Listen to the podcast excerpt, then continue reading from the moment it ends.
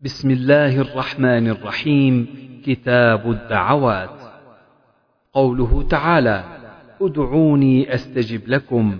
إن الذين يستكبرون عن عبادتي سيدخلون جهنم داخرين. ولكل نبي دعوة مستجابة. حدثنا إسماعيل قال حدثني مالك عن أبي الزناد عن الأعرج عن أبي هريرة أن رسول الله صلى الله عليه وسلم قال: لكل نبي دعوة يدعو بها، وأريد أن أختبئ دعوتي شفاعة لأمتي في الآخرة. وقال لي خليفة: قال معتمر: سمعت أبي عن أنس عن النبي صلى الله عليه وسلم قال: كل نبي سأل سؤالا، أو قال: لكل نبي دعوة قد دعا بها فاستجيب فجعلت دعوتي شفاعة لأمتي يوم القيامة. باب أفضل الاستغفار وقوله تعالى: استغفروا ربكم إنه كان غفارا يرسل السماء عليكم مدرارا ويمددكم بأموال وبنين ويجعل لكم جنات ويجعل لكم أنهارا والذين إذا فعلوا فاحشة أو ظلموا أنفسهم ذكروا الله فاستغفروا لذنوبهم ومن يغفر الذنوب إلا الله ولم يصروا على ما فعلوا وهم يعلمون. حدثنا أبو معمر حدثنا عبد الوارث حدثنا الحسين حدثنا عبد الله بن بريدة عن بشير بن كعب العدوي قال حدثني شداد بن أوس رضي الله عنه عن النبي صلى الله عليه وسلم سيد الاستغفار أن تقول اللهم أنت ربي لا إله إلا أنت خلقتني وأنا عبدك وأنا على عهدك ووعدك ما استطعت أعوذ بك من شر ما صنعت أبوء لك بنعمتك علي وأبوء بذنبي فاغفر لي فإنه لا يغفر الذنوب إلا أنت. قال ومن قالها من النهار موقنا بها فمات من يومه قبل أن يمسي فهو من أهل الجنة. ومن قالها من الليل وهو موقن بها فمات قبل أن يصبح فهو من أهل الجنة. باب استغفار النبي صلى الله عليه وسلم في اليوم والليلة. حدثنا أبو اليمان أخبرنا شعيب عن الزهري قال أخبرني أبو سلمة بن عبد الرحمن. قال قال أبو هريرة سمعت رسول الله صلى الله عليه وسلم يقول والله إني لأستغفر الله وأتوب في اليوم أكثر من سبعين مرة. باب التوبة. قال قتادة توبوا إلى الله توبة نصوحا الصادقة الناصحة. حدثنا أحمد بن يونس حدثنا أبو شهاب عن الأعمش عن عمارة بن عمير عن الحارث بن سويد. حدثنا عبد الله حديثين أحدهما عن النبي صلى الله عليه وسلم والآخر عن نفسه. قال إن المؤمن يرى ذنوبه كأنه قاعد تحت جبل يخاف أن يقع عليه. وإن الفاجر يرى ذنوبه كذباب مر على أنفه فقال به هكذا. قال أبو شهاب بيده فوق أنفه ثم قال لله أفرح بتوبة عبده من رجل نزل منزلا وبه مهلكة ومعه راحلته عليها طعامه وشرابه فوضع رأسه فنام نومه فاستيقظ وقد ذهبت راحلته حتى اشتد عليه الحر والعطش أو ما شاء الله قال أرجع إلى مكاني. فرجع فنام نومة ثم رفع رأسه فإذا راحلته عنده تابعه أبو عوانة وجرير عن الأعمش. وقال أبو أسامة حدثنا الأعمش حدثنا عمارة سمعت الحارث. وقال شعبة وأبو مسلم عن الأعمش عن إبراهيم التيمي عن الحارث بن سويد. وقال أبو معاوية حدثنا الأعمش عن عمارة عن الأسود عن عبد الله وعن إبراهيم التيمي عن الحارث بن سويد عن عبد الله. حدثنا إسحاق أخبرنا حبان حدثنا همام حدثنا قتادة. حدثنا أنس بن مالك عن النبي صلى الله عليه وسلم. وحدثنا هدبة حدثنا همام حدثنا قتادة. عن أنس رضي الله عنه قال قال رسول الله صلى الله عليه وسلم الله أفرح بتوبة عبده من أحدكم سقط على بعيره وقد أضله في أرض فلاه باب الضجع على الشق الأيمن. حدثنا عبد الله بن محمد حدثنا هشام بن يوسف أخبرنا معمر عن الزهري عن عروة عن عائشة رضي الله عنها.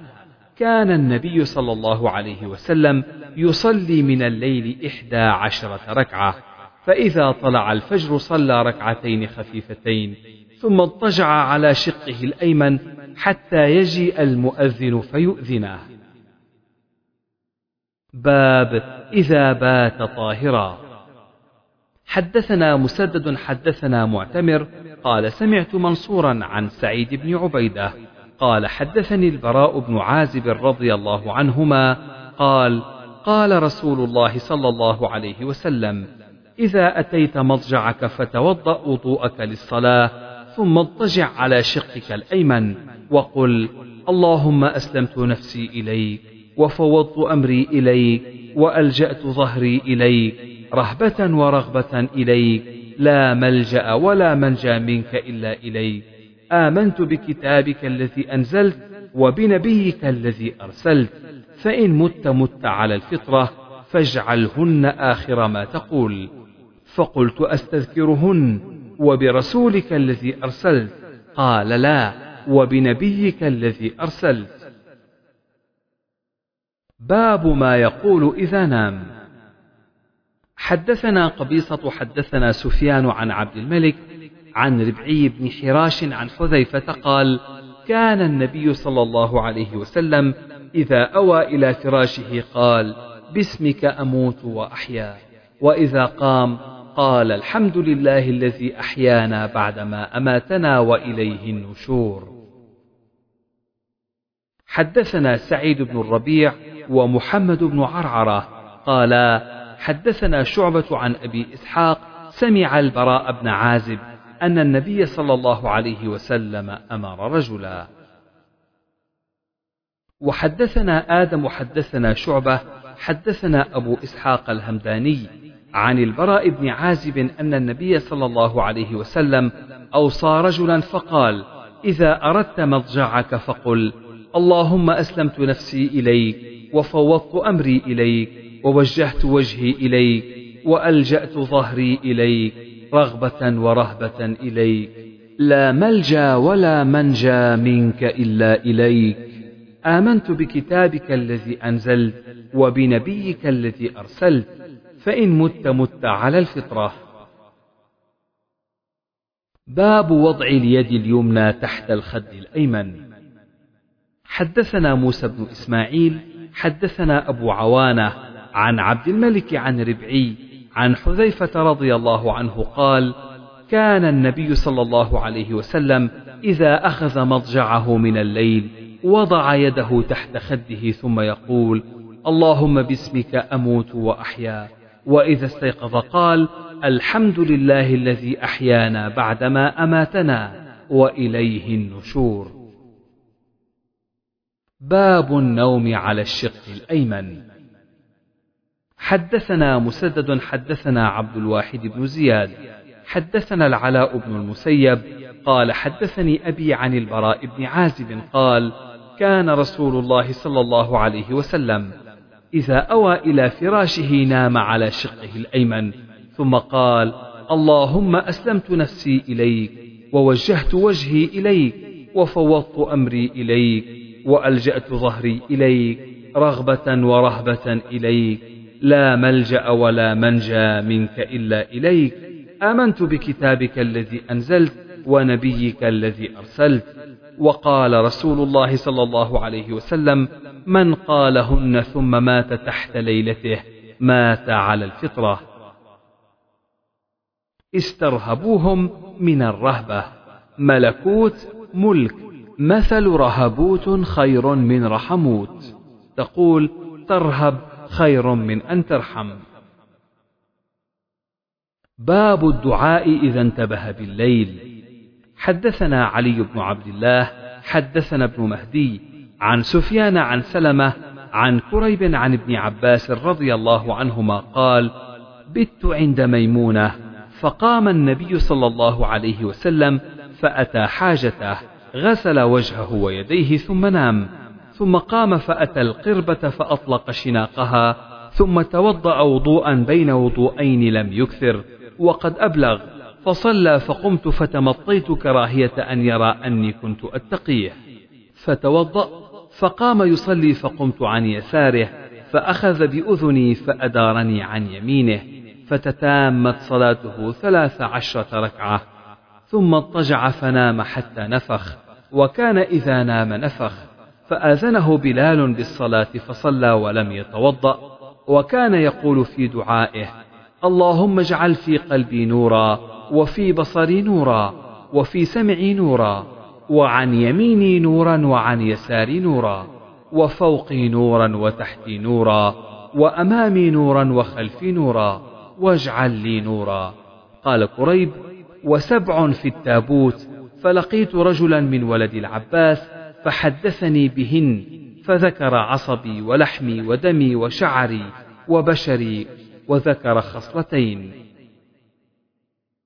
حدثنا عبد الله بن محمد حدثنا سفيان سمعت سليمان بن أبي مسلم عن طاووس عن ابن عباس كان النبي صلى الله عليه وسلم إذا قام من الليل يتهجد قال اللهم لك الحمد أنت نور السماوات والأرض ومن فيهن ولك الحمد أنت قيم السماوات والأرض ومن فيهن ولك الحمد أنت الحق ووعدك حق وقولك حق ولقاؤك حق والجنة حق والنار حق والساعة حق والنبيون حق ومحمد حق. اللهم لك أسلمت وعليك توكلت وبك آمنت وإليك أنبت وبك خاصمت وإليك حاكمت فاغفر لي ما قدمت وما أخرت وما أسررت وما أعلنت. أنت المقدم وأنت المؤخر. لا إله إلا أنت. أو لا إله غيرك باب التكبير والتسبيح عند المنام. حدثنا سليمان بن حرب حدثنا شعبة عن الحكم عن ابن أبي ليلى عن علي أن فاطمة عليها السلام شكت ما تلقى في يدها من الرحى فأتت النبي صلى الله عليه وسلم تسأله خاتما فلم تجده فذكرت ذلك لعائشة فلما جاء أخبرته قال فجاءنا وقد أخذنا مضاجعنا فذهبت أقوم فقال مكانك فجلس بيننا حتى وجدت برد قدميه على صدري فقلت ألا أدلكما على ما هو خير لكما من خادم إذا أويتما إلى فراشكما أو أخذتما مضاجعكما فكبرا ثلاثا وثلاثين وسبحا ثلاثا وثلاثين واحمدا ثلاثا وثلاثين فهذا خير لكما من خادم. وعن شعبة عن خالد عن ابن سيرين قال التسبيح أربع وثلاثون. باب التعوذ والقراءة عند المنام. حدثنا عبد الله بن يوسف. حدثنا الليث قال حدثني عقيل عن ابن شهاب أخبرني عروة عن عائشة رضي الله عنها. أن رسول الله صلى الله عليه وسلم كان إذا أخذ مضجعه نفث في يديه وقرأ بالمعوذات ومسح بهما جسده. باب حدثنا أحمد بن يونس حدثنا زهير حدثنا عبيد الله بن عمر حدثني سعيد بن أبي سعيد المقبوري عن أبيه عن أبي هريرة قال قال النبي صلى الله عليه وسلم إذا أوى أحدكم إلى فراشه فلينفض فراشه بداخلة إزاره فإنه لا يدري ما خلفه عليه. ثم يقول باسمك ربي وضعت جنبي وبك أرفعه إن أمسكت نفسي فارحمها وإن أرسلتها فاحفظها بما تحفظ به الصالحين. تابعه أبو ضمرة وإسماعيل بن زكريا عن عبيد الله وقال يحيى وبشر. عن عبيد الله عن سعيد عن أبي هريرة عن النبي صلى الله عليه وسلم. ورواه مالك وابن عجلان عن سعيد عن أبي هريرة عن النبي صلى الله عليه وسلم. باب الدعاء نصف الليل. حدثنا عبد العزيز بن عبد الله حدثنا مالك عن ابن شهاب عن أبي عبد الله الأغر وأبي سلمة بن عبد الرحمن عن أبي هريرة رضي الله عنه أن رسول الله صلى الله عليه وسلم قال يتنزل ربنا تبارك وتعالى كل ليلة إلى السماء الدنيا حين يبقى ثلث الليل الآخر. يقول من يدعوني فأستجيب له من يسألني فأعطيه ومن يستغفرني فأغفر له. باب الدعاء عند الخلاء. حدثنا محمد بن عرعرة حدثنا شعبة عن عبد العزيز بن صهيب عن أنس بن مالك رضي الله عنه قال كان النبي صلى الله عليه وسلم إذا دخل الخلاء قال اللهم إني أعوذ بك من الخبث والخبائث. باب ما يقول إذا أصبح.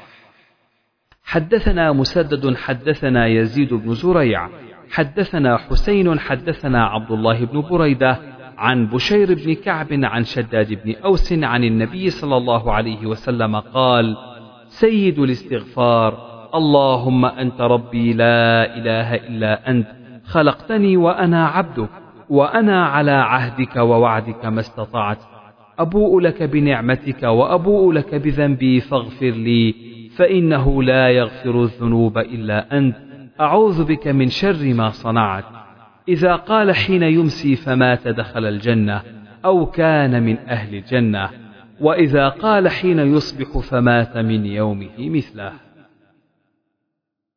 حدثنا أبو نعيم حدثنا سفيان عن عبد الملك بن عمير عن ربعي بن حراش عن حذيفة قال كان النبي صلى الله عليه وسلم إذا أراد أن ينام قال باسمك اللهم أموت وأحيا. وإذا استيقظ من منامه قال الحمد لله الذي أحيانا بعدما أماتنا وإليه النشور. حدثنا عبدان عن أبي حمزة عن منصور عن ربعي بن حراش عن خرشة بن الحر عن أبي ذر رضي الله عنه قال كان النبي صلى الله عليه وسلم إذا أخذ مضجعه من الليل قال اللهم باسمك أموت وأحيا. فإذا استيقظ قال الحمد لله الذي أحيانا بعدما أماتنا وإليه النشور. باب الدعاء في الصلاة.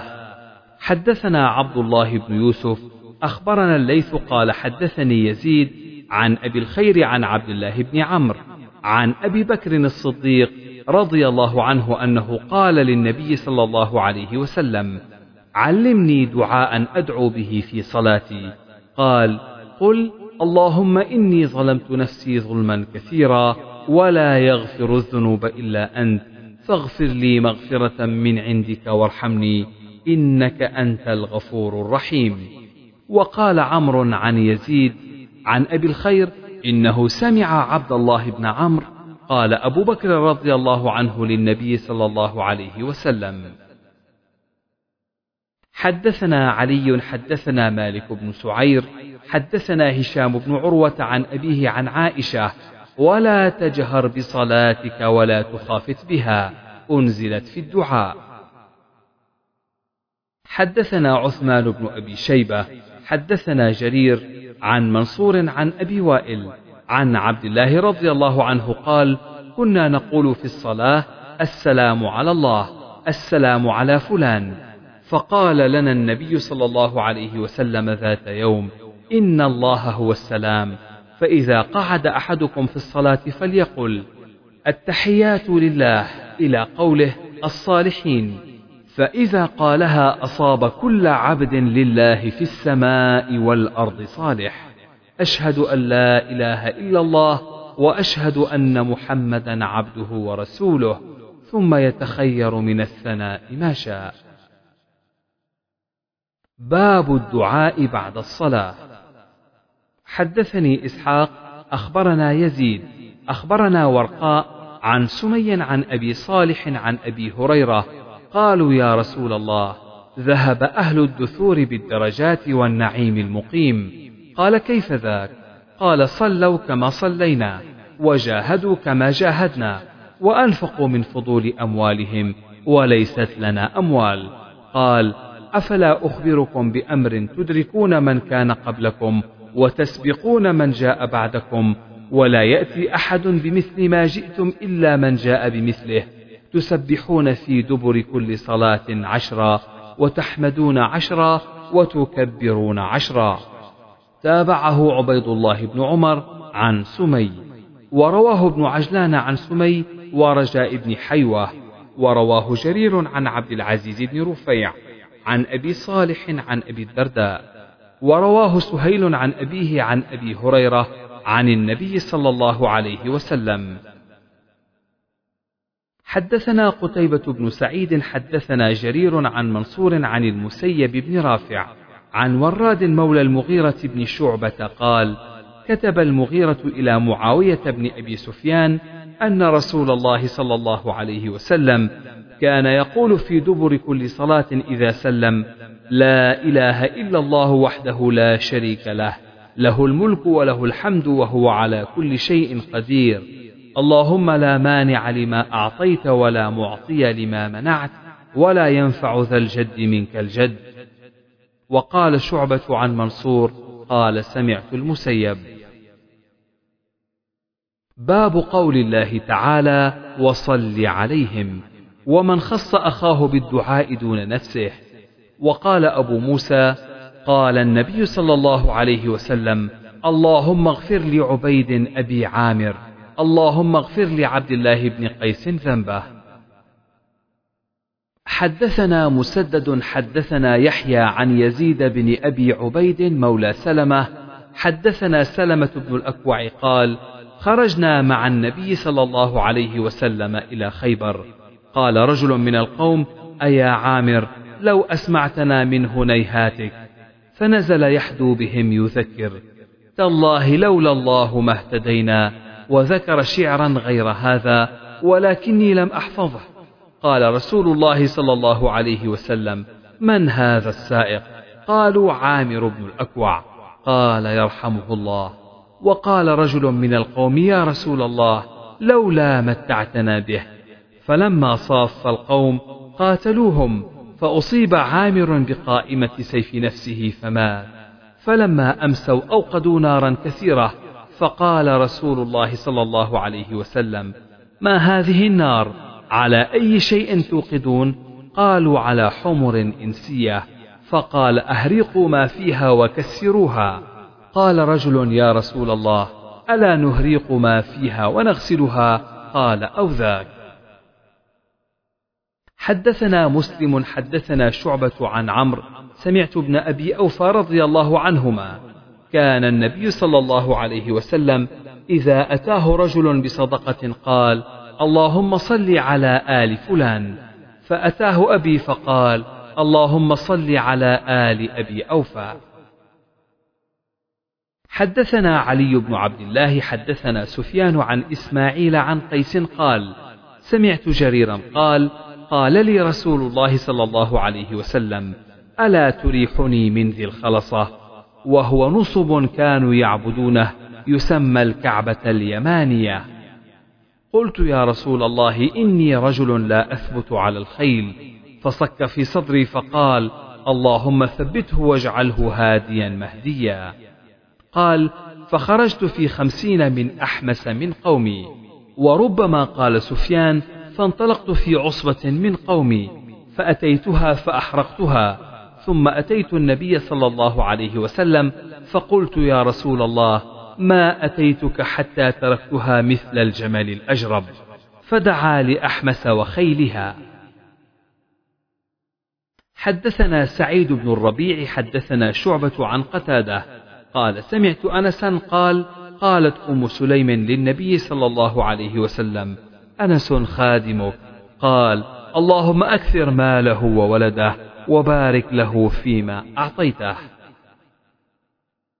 حدثنا عثمان بن أبي شيبة حدثنا عبدة عن هشام عن أبيه عن عائشة رضي الله عنها قالت سمع النبي صلى الله عليه وسلم رجلا يقرأ في المسجد فقال رحمه الله لقد أذكرني كذا وكذا آية أسقطتها في سورة كذا وكذا.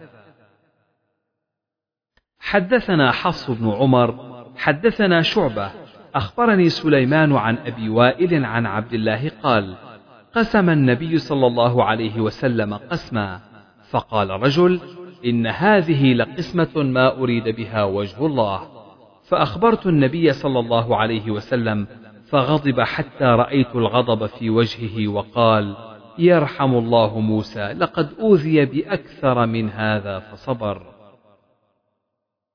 باب ما يكره من السجع في الدعاء.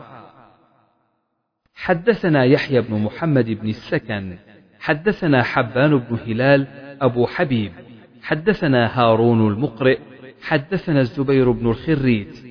عن عكرمة عن ابن عباس قال حدث الناس كل جمعة مرة فإن أبيت فمرتين فإن أكثرت فثلاث مرار. ولا تمل الناس هذا القرآن ولا ألفينك تأتي القوم وهم في حديث من حديثهم. فتقص عليهم فتقطع عليهم حديثهم فتملهم. ولكن أنصت فإذا أمروك فحدثهم وهم يشتهونه. فانظر السجع من الدعاء فاجتنبه. فإني عهدت رسول الله صلى الله عليه وسلم وأصحابه لا يفعلون إلا ذلك يعني لا يفعلون إلا ذلك الاجتناب.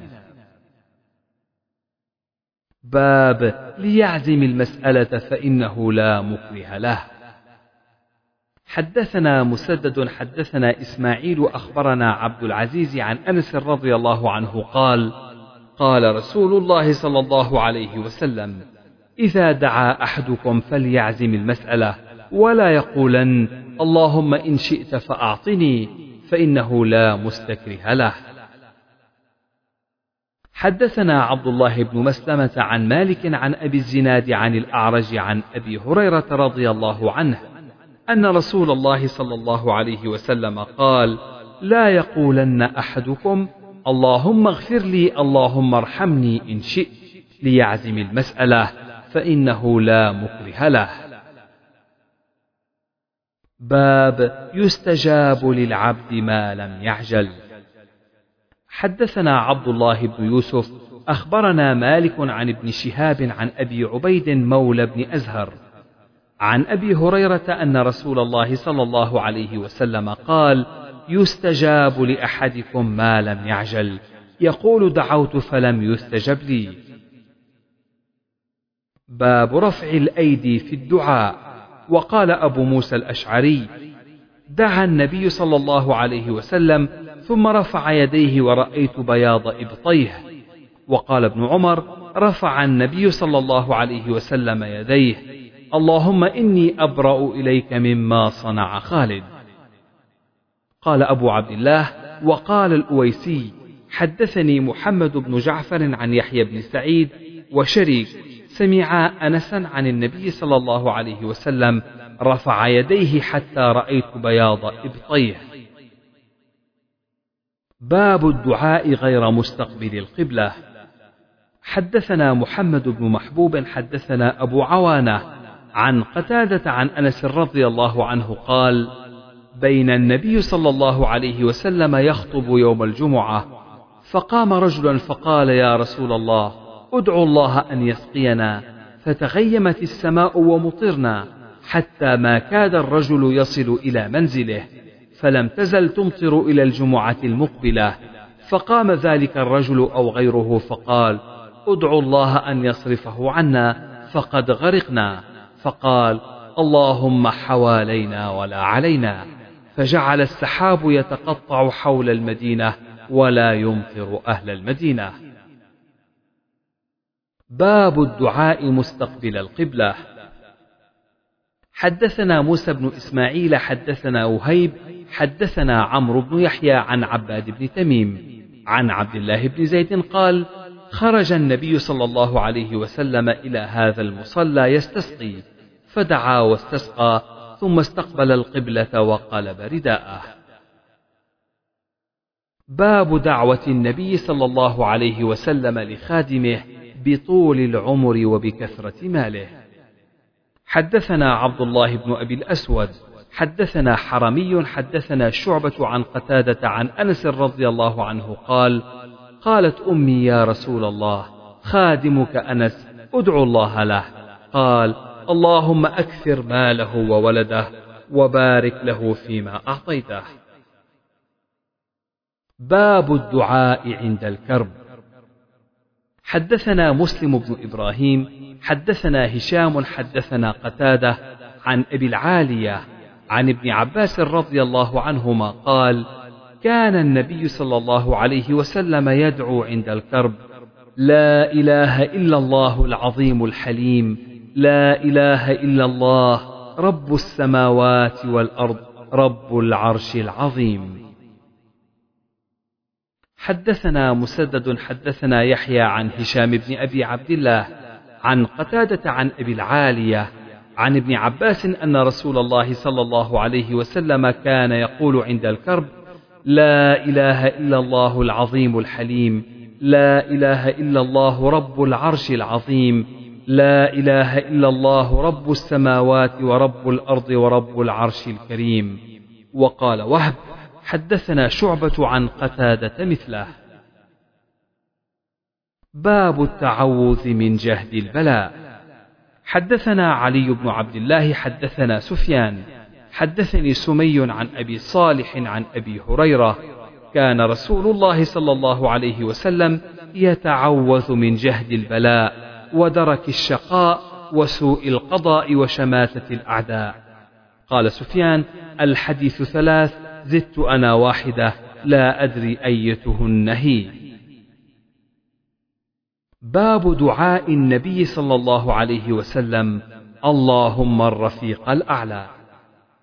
حدثنا سعيد بن عفير قال حدثني الليث قال حدثني عقيل عن ابن شهاب أخبرني سعيد بن المسيب وعروة بن الزبير في رجال من أهل العلم أن عائشة رضي الله عنها قالت كان رسول الله صلى الله عليه وسلم يقول وهو صحيح لن يقبض نبي قط حتى يرى مقعده من الجنة ثم يخير. فلما نزل به ورأسه على فخذي غشي عليه ساعة ثم أفاق فأشخص بصره إلى السقف ثم قال اللهم الرفيق الأعلى قلت إذا لا يختارنا وعلمت أنه الحديث الذي كان يحدثنا. وهو صحيح.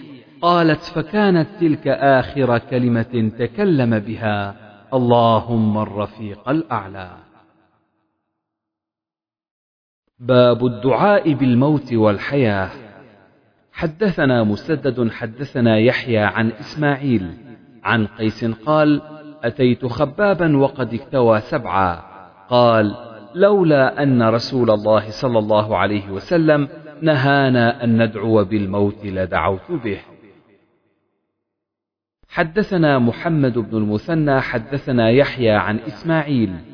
قال حدثني قيس قال أتيت خبابا وقد اكتوى سبعا في بطنه فسمعته يقول لولا أن النبي صلى الله عليه وسلم نهانا أن ندعو بالموت لدعوت به.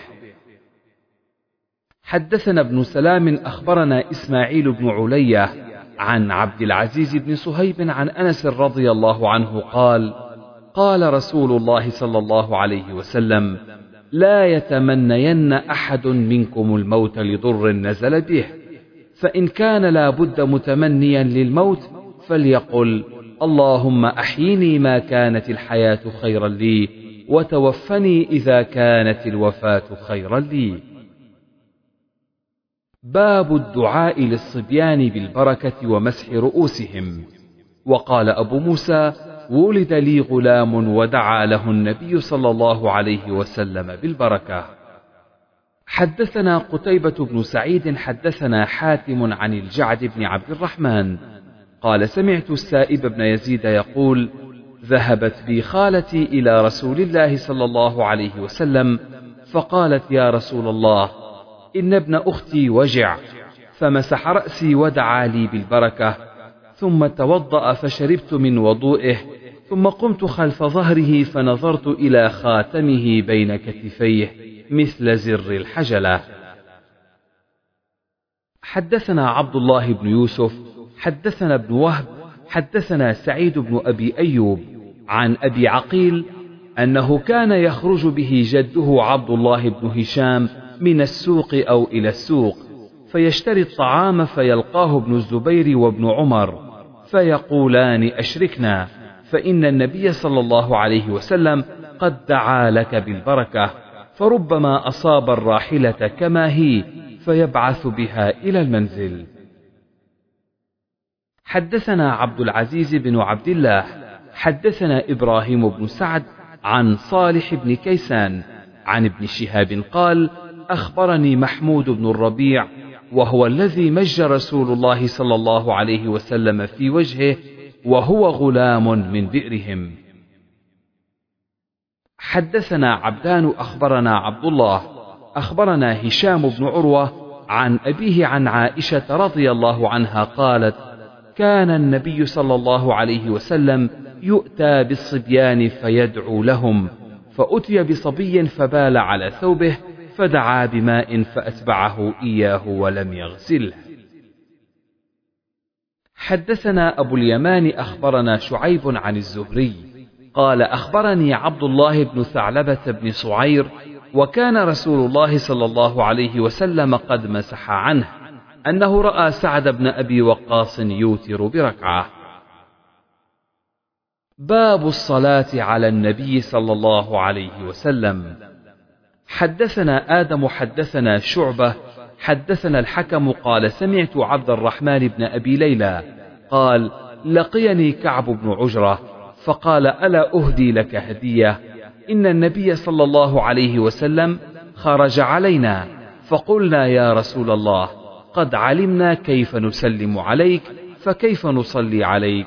قال فقولوا اللهم صل على محمد وعلى آل محمد كما صليت على آل إبراهيم إنك حميد مجيد. اللهم بارك على محمد وعلى آل محمد كما باركت على آل إبراهيم إنك حميد مجيد. حدثنا إبراهيم بن حمزة حدثنا ابن أبي حازم والدراوردي عن يزيد عن عبد الله بن خباب عن أبي سعيد الخدري قال قلنا يا رسول الله هذا السلام عليك فكيف نصلي؟ قال قول اللهم صل على محمد عبدك ورسولك كما صليت على إبراهيم وبارك على محمد وعلى آل محمد كما باركت على إبراهيم وآل إبراهيم. باب هل يصلى على غير النبي صلى الله عليه وسلم؟ وقول الله تعالى وصل عليهم إن صلاتك سكن لهم. حدثنا سليمان بن حرب حدثنا شعبة عن عمرو بن مرة عن ابن أبي أوفى قال كان إذا أتى رجل النبي صلى الله عليه وسلم بصدقته قال اللهم صل عليه. فأتاه أبي بصدقته فقال اللهم صل على آل أبي أوفى. حدثنا عبد الله بن مسلمة عن مالك عن عبد الله بن أبي بكر عن أبيه عن عمرو بن سليم الزرقي قال أخبرني أبو حميد الساعدي أنهم قالوا يا رسول الله كيف نصلي عليك؟ قال قولوا اللهم صل على محمد وأزواجه وذريته كما صليت على آل إبراهيم وبارك على محمد وأزواجه وذريته كما باركت على آل إبراهيم إنك حميد مجيد. باب قول النبي صلى الله عليه وسلم: من آذيته فاجعله له زكاة ورحمة. حدثنا أحمد بن صالح حدثنا ابن وهب قال أخبرني يونس عن ابن شهاب قال أخبرني سعيد بن المسيب عن أبي هريرة رضي الله عنه أنه سمع النبي صلى الله عليه وسلم يقول: اللهم فأيما مؤمن سببته فاجعل ذلك له قربة إليك يوم القيامة. باب التعوذ من الفتن. حدثنا حفص بن عمر، حدثنا هشام عن قتادة عن أنس رضي الله عنه، سألوا رسول الله صلى الله عليه وسلم حتى أحفوه المسألة. فغضب فصعد المنبر فقال لا تسألوني اليوم عن شيء إلا بينته لكم فجعلت أنظر يمينا وشمالا فإذا كل رجل لاف رأسه في ثوبه يبكي فإذا رجل كان إذا لاح الرجال يدعى لغير أبيه فقال يا رسول الله من أبي؟ قال حذافة. ثم أنشأ عمر فقال رضينا بالله ربا وبالإسلام دينا وبمحمد صلى الله عليه وسلم رسولا نعوذ بالله من الفتن. فقال رسول الله صلى الله عليه وسلم ما رأيت في الخير والشر كاليوم قط إنه صورت لي الجنة والنار حتى رأيتهما وراء الحائط. وكان قتادة يذكر عند هذا الحديث هذه الآية يا أيها الذين آمنوا لا تسألوا عن أشياء إن تبد لكم تسؤكم. باب التعوذ من غلبة الرجال.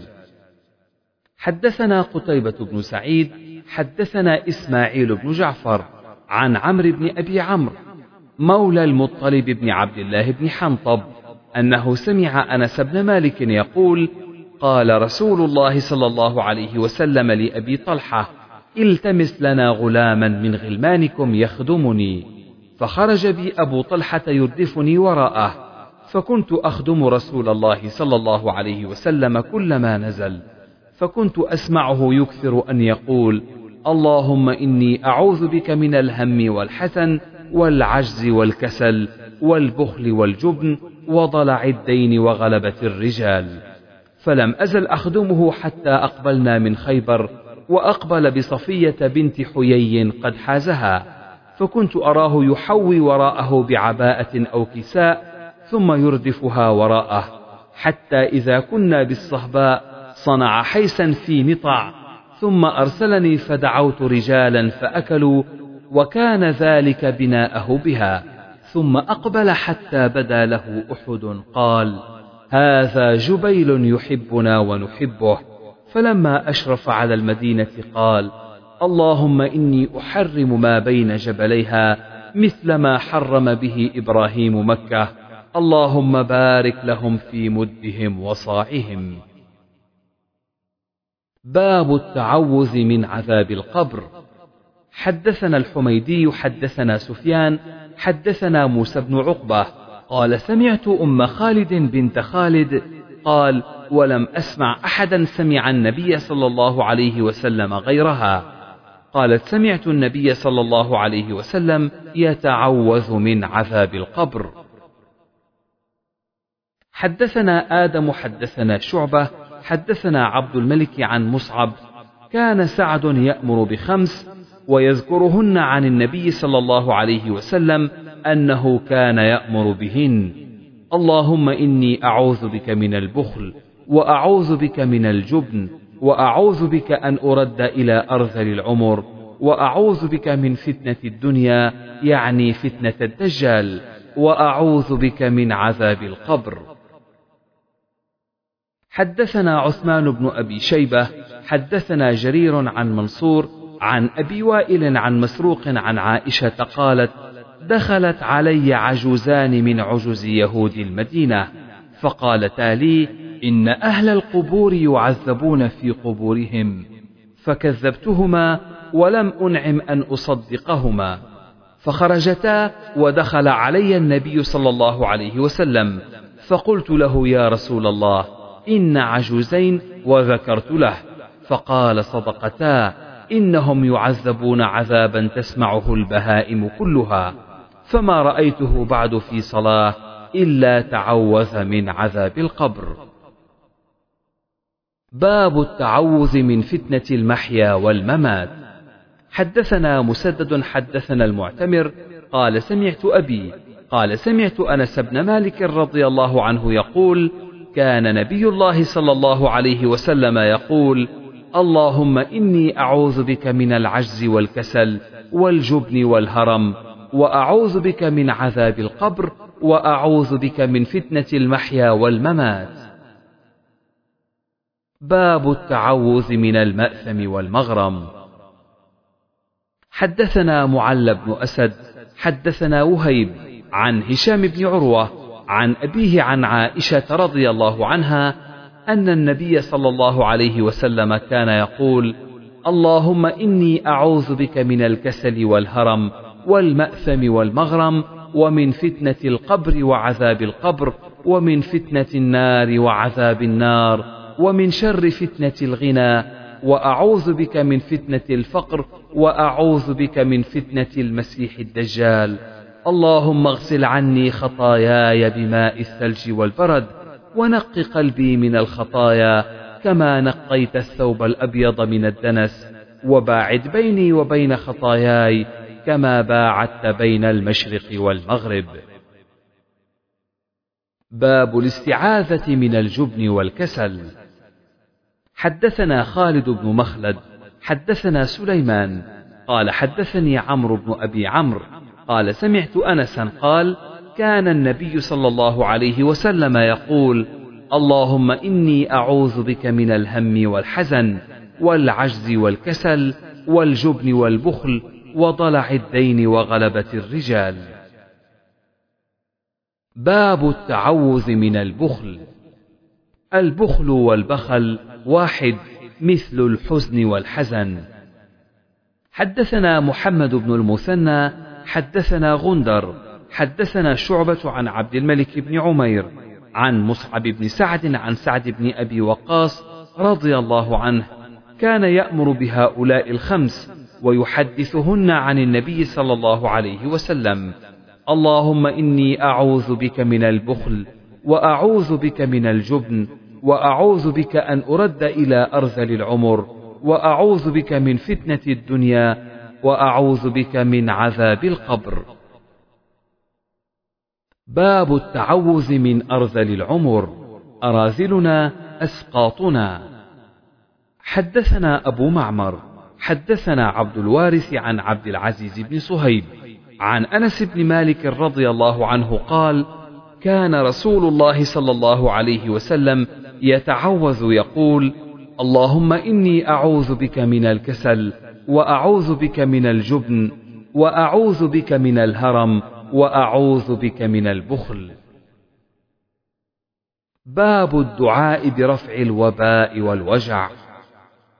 حدثنا محمد بن يوسف حدثنا يوسف عن هشام بن عروة عن أبيه عن عائشة رضي الله عنها قالت قال النبي صلى الله عليه وسلم اللهم حبب إلينا المدينة كما حببت إلينا مكة أو أشد وانقل حماها إلى الجحفة. اللهم بارك لنا في مدنا وصاعنا. حدثنا موسى بن إسماعيل حدثنا إبراهيم بن سعد أخبرنا ابن شهاب عن عامر بن سعد أن أباه قال عادني رسول الله صلى الله عليه وسلم في حجة الوداع من شكوى أشفيت منه على الموت. فقلت يا رسول الله بلغ بي ما ترى من الوجع وأنا ذو مال ولا يرثني إلا ابنة لي واحدة. أفأتصدق بثلثي مالي؟ قال لا. قلت فبشطره؟ قال الثلث كثير. إنك أن تذر ورثتك أغنياء خير من أن تذرهم عالة يتكففون الناس وإنك لن تنفق نفقة تبتغي بها وجه الله إلا أجرت حتى ما تجعل في في امرأتك. قلت أخلف بعد أصحابي؟ قال إنك لن تخلف فتعمل عملا تبتغي به وجه الله إلا ازددت درجة ورفعة ولعلك تخلف حتى ينتفع بك أقوام ويضر بك آخرون. اللهم أمض لأصحابي هجرتهم ولا تردهم على أعقابهم لكن البائس سعد بن خولة. قال سعد رثى له النبي صلى الله عليه وسلم من أن توفي بمكة. باب الاستعاذة من أرذل العمر ومن فتنة الدنيا وفتنة النار. حدثنا إسحاق بن إبراهيم أخبرنا الحسين عن زائدة عن عبد الملك عن مصعب عن أبيه قال تعوذوا بكلمات كان النبي صلى الله عليه وسلم يتعوذ بهن. اللهم إني أعوذ بك من الجبن وأعوذ بك من البخل وأعوذ بك من أن أرد إلى أرذل العمر وأعوذ بك من فتنة الدنيا وعذاب القبر. حدثنا يحيى بن موسى حدثنا وكيع حدثنا هشام بن عروة عن أبيه عن عائشة أن النبي صلى الله عليه وسلم كان يقول: اللهم إني أعوذ بك من الكسل والهرم والمغرم والمأثم، اللهم إني أعوذ بك من عذاب النار وفتنة النار، وعذاب القبر وشر فتنة الغنى، وشر فتنة الفقر، ومن شر فتنة المسيح الدجال. اللهم اغسل خطاياي بماء الثلج والبرد، ونق قلبي من الخطايا كما ينقى الثوب الأبيض من الدنس وباعد بيني وبين خطاياي كما باعدت بين المشرق والمغرب. باب الاستعاذة من فتنة الغنى. حدثنا موسى بن إسماعيل حدثنا سلام بن أبي مطيع عن هشام عن أبيه عن خالته أن النبي صلى الله عليه وسلم كان يتعوذ اللهم إني أعوذ بك من فتنة النار ومن عذاب النار وأعوذ بك من فتنة القبر وأعوذ بك من عذاب القبر وأعوذ بك من فتنة الغنى وأعوذ بك من فتنة الفقر وأعوذ بك من فتنة المسيح الدجال. باب التعوذ من فتنة الفقر. حدثنا محمد أخبرنا أبو معاوية أخبرنا هشام بن عروة عن أبيه عن عائشة رضي الله عنها قالت: كان النبي صلى الله عليه وسلم يقول: اللهم إني أعوذ بك من فتنة النار وعذاب النار، وفتنة القبر وعذاب القبر، وشر فتنة الغنى وشر فتنة الفقر. اللهم إني أعوذ بك من شر فتنة المسيح الدجال. اللهم اغسل قلبي بماء الثلج والبرد ونق قلبي من الخطايا كما نقيت الثوب الأبيض من الدنس وباعد بيني وبين خطاياي كما باعدت بين المشرق والمغرب. اللهم إني أعوذ بك من الكسل والمأثم والمغرم. باب الدعاء بكثرة المال مع البركة. حدثنا محمد بن بشار حدثنا غندر حدثنا شعبة. قال سمعت قتادة عن أنس عن أم سليم أنها قالت يا رسول الله أنس خادمك ادعو الله له. قال اللهم أكثر ماله وولده وبارك له فيما أعطيته. وعن هشام بن زيد سمعت أنس بن مالك مثله. حدثنا أبو زيد سعيد بن الربيع. حدثنا شعبة عن قتادة. قال سمعت أنس رضي الله عنه قال قالت أم سليم أنس خادمك. قال اللهم أكثر ماله وولده وبارك له فيما أعطيته. باب الدعاء عند الاستخارة. حدثنا مطرف بن عبد الله أبو مصعب.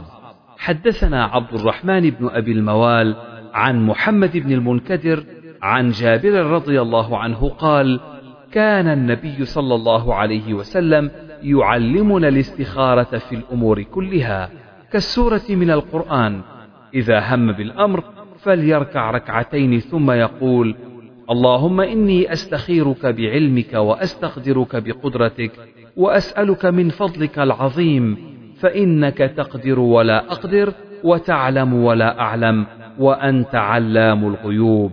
اللهم إن كنت تعلم أن هذا الأمر خير لي في ديني ومعاشي وعاقبة أمري. أو قال في عاجل أمري وآجله فاقدره لي. وإن كنت تعلم أن هذا الأمر شر لي في ديني ومعاشي وعاقبة أمري أو قال في عاجل أمري وآجله فاصرفه عني واصرفني عنه واقدر لي الخير حيث كان ثم رضني به ويسمي حاجته.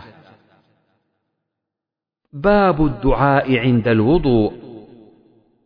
حدثنا محمد بن العلاء حدثنا أبو أسامة عن بريد بن عبد الله بن أبي بردة عن أبي موسى قال دعا النبي صلى الله عليه وسلم بماء فتوضأ ثم رفع يديه فقال اللهم اغفر لعبيد أبي عامر ورأيت بياض إبطيه فقال اللهم اجعله يوم القيامة فوق كثير من خلقك من الناس.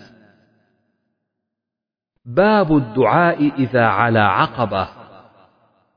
حدثنا سليمان بن حرب حدثنا حماد بن زيد عن أيوب عن أبي عثمان عن أبي موسى رضي الله عنه قال كنا مع النبي صلى الله عليه وسلم في سفر فكنا إذا علونا كبرنا. فقال النبي صلى الله عليه وسلم أيها الناس اربعوا على أنفسكم فإنكم لا تدعون أصم ولا غائبا. ولكن تدعون سميعا بصيرا. ثم أتى علي وأنا أقول في نفسي لا حول ولا قوة إلا بالله. فقال يا عبد الله بن قيس قل لا حول ولا قوة إلا بالله فإنها كنز من كنوز الجنة. أو قال ألا أدلك على كلمة هي كنز من كنوز الجنة؟ لا حول ولا قوة إلا بالله. باب الدعاء إذا هبط واديا فيه حديث جابر. باب الدعاء إذا أراد سفرا أو رجع. حدثنا إسماعيل قال حدثني مالك عن نافع عن عبد الله بن عمر رضي الله عنهما أن رسول الله صلى الله عليه وسلم كان إذا قفل من غزو أو حج أو عمرة يكبر على كل شرف من الأرض ثلاث تكبيرات. ثم يقول لا إله إلا الله وحده لا شريك له له الملك وله الحمد وهو على كل شيء قدير آيبون تائبون عابدون لربنا حامدون. صدق الله وعده ونصر عبده وهزم الأحزاب وحده. باب الدعاء للمتزوج. حدثنا مسدد حدثنا حماد بن زيد عن ثابت عن أنس رضي الله عنه قال رأى النبي صلى الله عليه وسلم على عبد الرحمن بن عوف أثر صفرة فقال مهيم أو مه؟ قال تزوجت امرأة على وزن نواة من ذهب فقال بارك الله لك أولم ولو بشاه. حدثنا أبو النعمان حدثنا حماد بن زيد عن عمرو عن جابر رضي الله عنه قال هلك أبي وترك سبع أو تسع بنات. فتزوجت امرأة فقال النبي صلى الله عليه وسلم تزوجت يا جابر. قلت نعم. قال بكرا أم ثيبا؟ قلت ثيبا. قال هلا جارية تلاعبها وتلاعبك أو تضاحكها وتضاحكك؟ قلت هلك أبي فترك سبع أو تسع بنات فكرهت أن أجيئهن بمثلهن. فتزوجت امرأة تقوم عليهن. قال فبارك الله عليك. لم يقل ابن عيينة ومحمد بن مسلم عن عمرو بارك الله عليك. باب ما يقول إذا أتى أهله. حدثنا عثمان بن أبي شيبة حدثنا جرير عن منصور عن سالم عن كريب عن ابن عباس رضي الله عنهما قال قال النبي صلى الله عليه وسلم لو أن أحدهم إذا أراد أن يأتي أهله قال بسم الله اللهم جنبنا الشيطان وجنب الشيطان ما رزقتنا فإنه إن يقدر بينهما ولد في ذلك لم يضره شيطان أبدا. باب قول النبي صلى الله عليه وسلم ربنا آتنا في الدنيا حسنة حدثنا مسدد حدثنا عبد الوارث عن عبد العزيز عن أنس قال كان أكثر دعاء النبي صلى الله عليه وسلم. اللهم ربنا آتنا في الدنيا حسنة وفي الآخرة حسنة وقنا عذاب النار. باب التعوذ من فتنة الدنيا. حدثنا فروة بن أبي المغرى حدثنا عبيدة بن حميد عن عبد الملك بن عمير عن مصعب بن سعد بن أبي وقاص عن أبيه رضي الله عنه قال كان النبي صلى الله عليه وسلم يعلمنا هؤلاء الكلمات كما تعلم الكتابه اللهم إني أعوذ بك من البخل وأعوذ بك من الجبن وأعوذ بك أن نرد إلى أرذل العمر وأعوذ بك من فتنة الدنيا وعذاب القبر. باب تكرير الدعاء.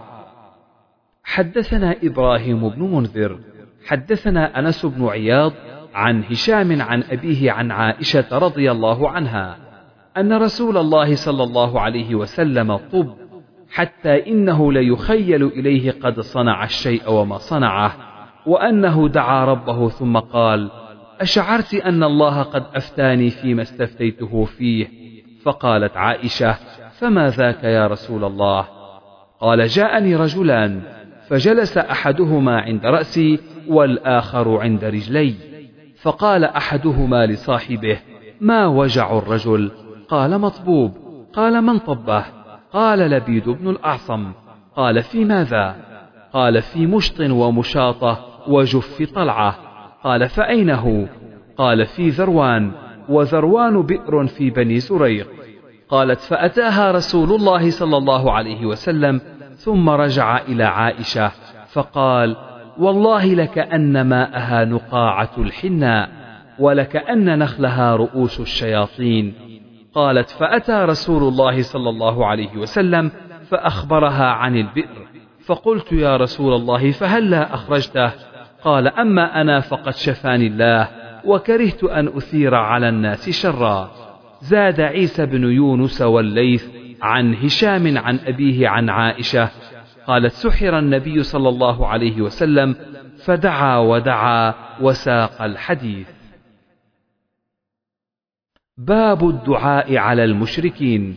وقال ابن مسعود قال النبي صلى الله عليه وسلم اللهم أعني عليهم بسبع كسبع يوسف. وقال اللهم عليك بأبي جهل. وقال ابن عمر دعا النبي صلى الله عليه وسلم في الصلاة اللهم لعن فلانا وفلانا حتى أنزل الله عز وجل ليس لك من الأمر شيء. حدثنا ابن سلام أخبرنا وكيع عن ابن أبي خالد قال سمعت ابن أبي أوفى رضي الله عنهما قال دعا رسول الله صلى الله عليه وسلم على الأحزاب فقال اللهم منزل الكتاب سريع الحساب اهزم الأحزاب اهزمهم وزلزلهم.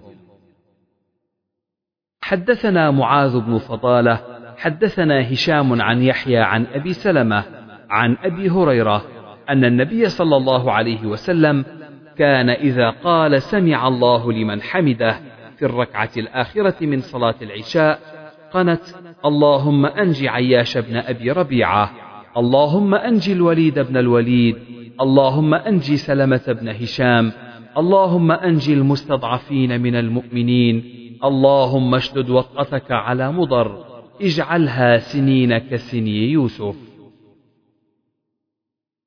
حدثنا الحسن بن الربيع حدثنا أبو الأحوص عن عاصم عن أنس رضي الله عنه بعث النبي صلى الله عليه وسلم سرية يقال لهم القراء. فأصيبوا. فما رأيت النبي صلى الله عليه وسلم وجد على شيء ما وجد عليهم. فقنت شهرا في صلاة الفجر ويقول إن عصية عصوا الله ورسوله. حدثنا عبد الله بن محمد حدثنا هشام أخبرنا معمر عن الزهري عن عروة عن عائشة رضي الله عنها قالت كان اليهود يسلمون على النبي صلى الله عليه وسلم يقولون السام عليك. ففطنت عائشة إلى قولهم فقالت عليكم السام واللعنة. فقال النبي صلى الله عليه وسلم مهلا يا عائشة إن الله يحب الرفق في الأمر كله. فقالت يا نبي الله أولم تسمع ما يقولون؟ قال أولم تسمعي أرد ذلك عليهم؟ فأقول وعليكم؟ حدثنا محمد بن المثنى حدثنا الأنصاري حدثنا هشام بن حسان حدثنا محمد بن سيرين حدثنا عبيدة حدثنا علي بن أبي طالب رضي الله عنه قال كنا مع النبي صلى الله عليه وسلم يوم الخندق فقال ملأ الله قبورهم وبيوتهم نارا كما شغلونا عن صلاة الوسطى حتى غابت الشمس وهي صلاة العصر. باب الدعاء للمشركين. حدثنا علي حدثنا سفيان حدثنا أبو الزناد عن الأعرج عن أبي هريرة رضي الله عنه قدم الطفيل بن عمرو على رسول الله صلى الله عليه وسلم فقال يا رسول الله إن دوسا قد عصت وأبت فادعوا الله عليها. فظن الناس أنه يدعو عليهم فقال اللهم اهد دوسا وأت بهم. باب قول النبي صلى الله عليه وسلم اللهم اغفر لي ما قدمت وما أخرت. حدثني محمد بن بشار حدثنا عبد الملك بن صباح حدثنا شعبة عن أبي إسحاق عن ابن أبي موسى عن أبيه عن النبي صلى الله عليه وسلم أنه كان يدعو بهذا الدعاء رب اغفر لي خطيئتي وجهلي وإسرافي في أمري كله. وما أنت أعلم به مني. اللهم اغفر لي خطاياي وعمدي وجهلي وهزلي وكل ذلك عندي. اللهم اغفر لي ما قدمت وما أخرت وما أسررت وما أعلنت. أنت المقدم وأنت المؤخر وأنت على كل شيء قدير. وقال عبيد الله بن معاذ وحدثنا أبي حدثنا شعبة عن أبي إسحاق عن أبي بردة بن أبي موسى عن أبيه عن النبي صلى الله عليه وسلم. حدثنا محمد بن المثنى حدثنا عبيد الله بن عبد المجيد حدثنا إسرائيل حدثنا أبو إسحاق عن أبي بكر بن أبي موسى وأبي بردة أحسبه عن أبي موسى الأشعري عن النبي صلى الله عليه وسلم أنه كان يدعو اللهم اغفر لي خطيئتي وجهلي وإسرافي في أمري وما أنت أعلم به مني. اللهم اغفر لي هزلي وجدي وخطايا وعمدي وكل ذلك عندي. باب الدعاء في الساعة التي في يوم الجمعة. حدثنا مسدد حدثنا إسماعيل بن إبراهيم أخبرنا أيوب عن محمد عن أبي هريرة رضي الله عنه قال قال أبو القاسم صلى الله عليه وسلم في الجمعة ساعة لا يوافقها مسلم وهو قائم يصلي يسأل خيرا إلا أعطاه. وقال بيده قلنا يقللها يزهدها. باب قول النبي صلى الله عليه وسلم يستجاب لنا في اليهود ولا يستجاب لهم فينا. حدثنا قتيبة بن سعيد حدثنا عبد الوهاب حدثنا أيوب عن ابن أبي مليكة عن عائشة رضي الله عنها أن اليهود أتوا النبي صلى الله عليه وسلم فقالوا السام عليك. قال وعليكم. فقالت عائشة السام عليكم ولعنكم الله وغضب عليكم. فقال رسول الله صلى الله عليه وسلم مهلا يا عائشة عليك بالرفق وإياك والعنف أو الفحش. قالت أولم تسمع ما قالوا؟ قال أولم تسمعي ما قلت؟ رددت عليهم فيستجاب لي فيهم ولا يستجاب لهم في. باب التأمين. حدثنا علي بن عبد الله حدثنا سفيان. قال الزهري حدثناه عن سعيد بن المسيب عن أبي هريرة عن النبي صلى الله عليه وسلم قال إذا أمن القارئ فأمنوا فإن الملائكة تؤمن فمن وافق تأمينه تأمين الملائكة غفر له ما تقدم من ذنبه. باب فضل التهليل. حدثنا عبد الله بن مسلمة عن مالك عن سمي عن أبي صالح عن أبي هريرة رضي الله عنه أن رسول الله صلى الله عليه وسلم قال من قال لا إله إلا الله وحده لا شريك له له الملك وله الحمد وهو على كل شيء قدير.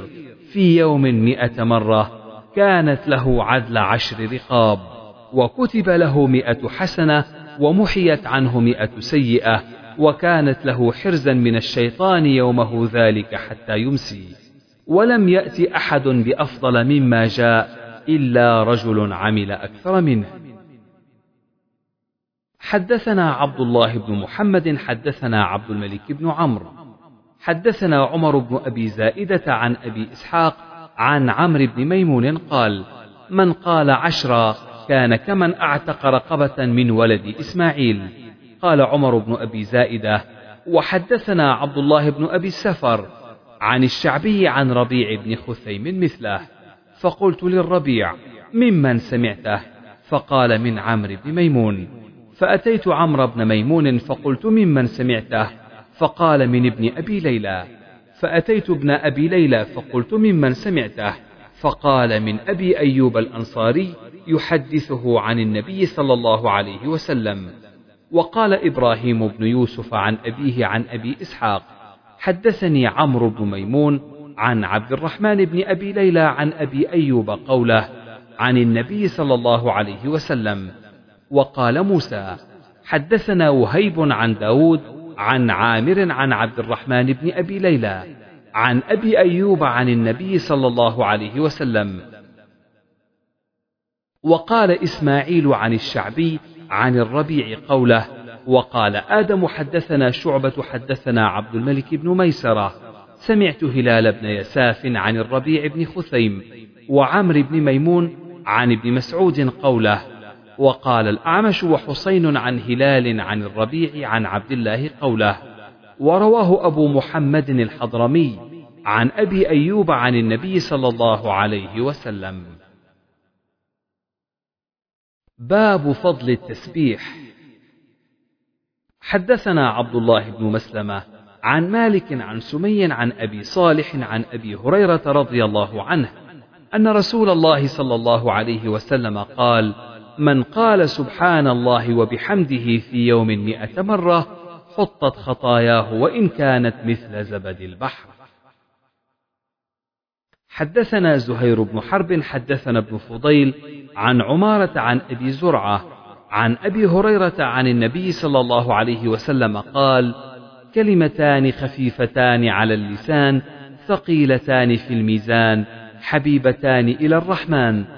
سبحان الله العظيم سبحان الله وبحمده. باب فضل ذكر الله عز وجل.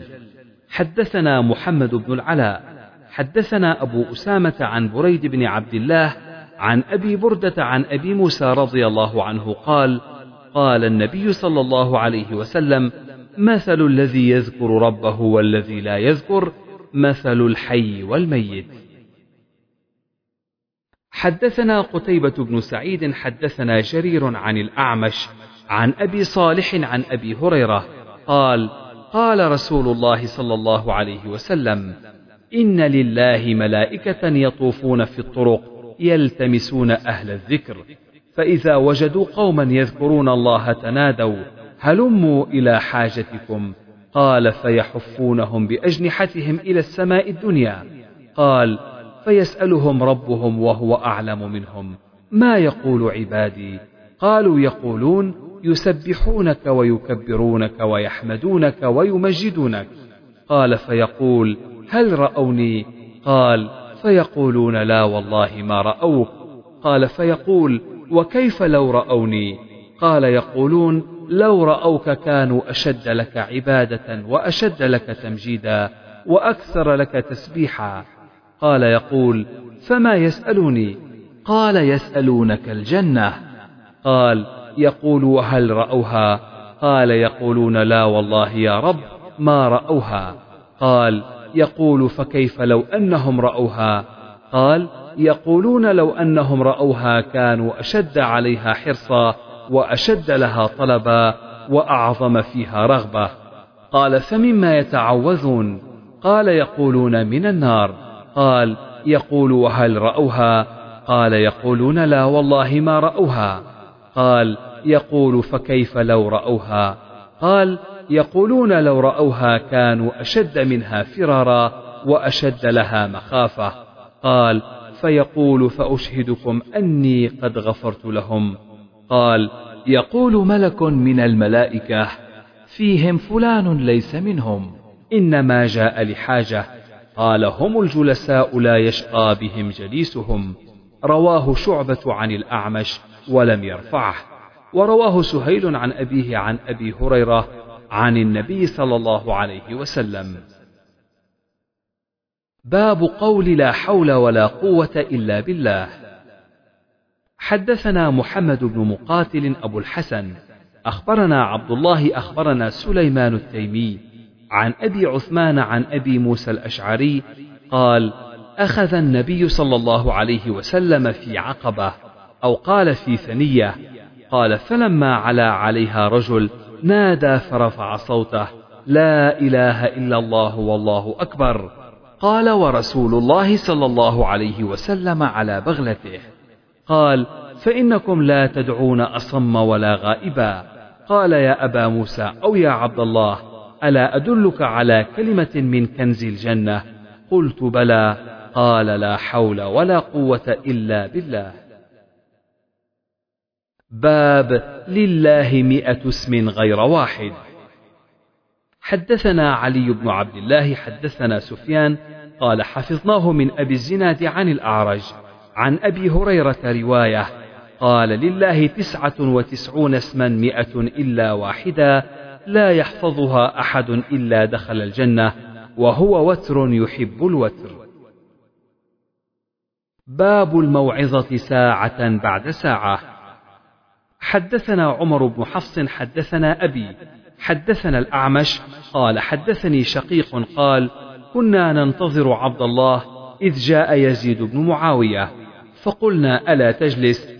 قال لا ولكن أدخل فأخرج إليكم صاحبكم. وإلا جئت أنا فجلست فخرج عبد الله وهو آخذ بيده فقام علينا فقال أما إني أخبر بمكانكم ولكنه يمنعني من الخروج إليكم أن رسول الله صلى الله عليه وسلم كان يتخولنا بالموعظة في الأيام كراهية السآمة علينا.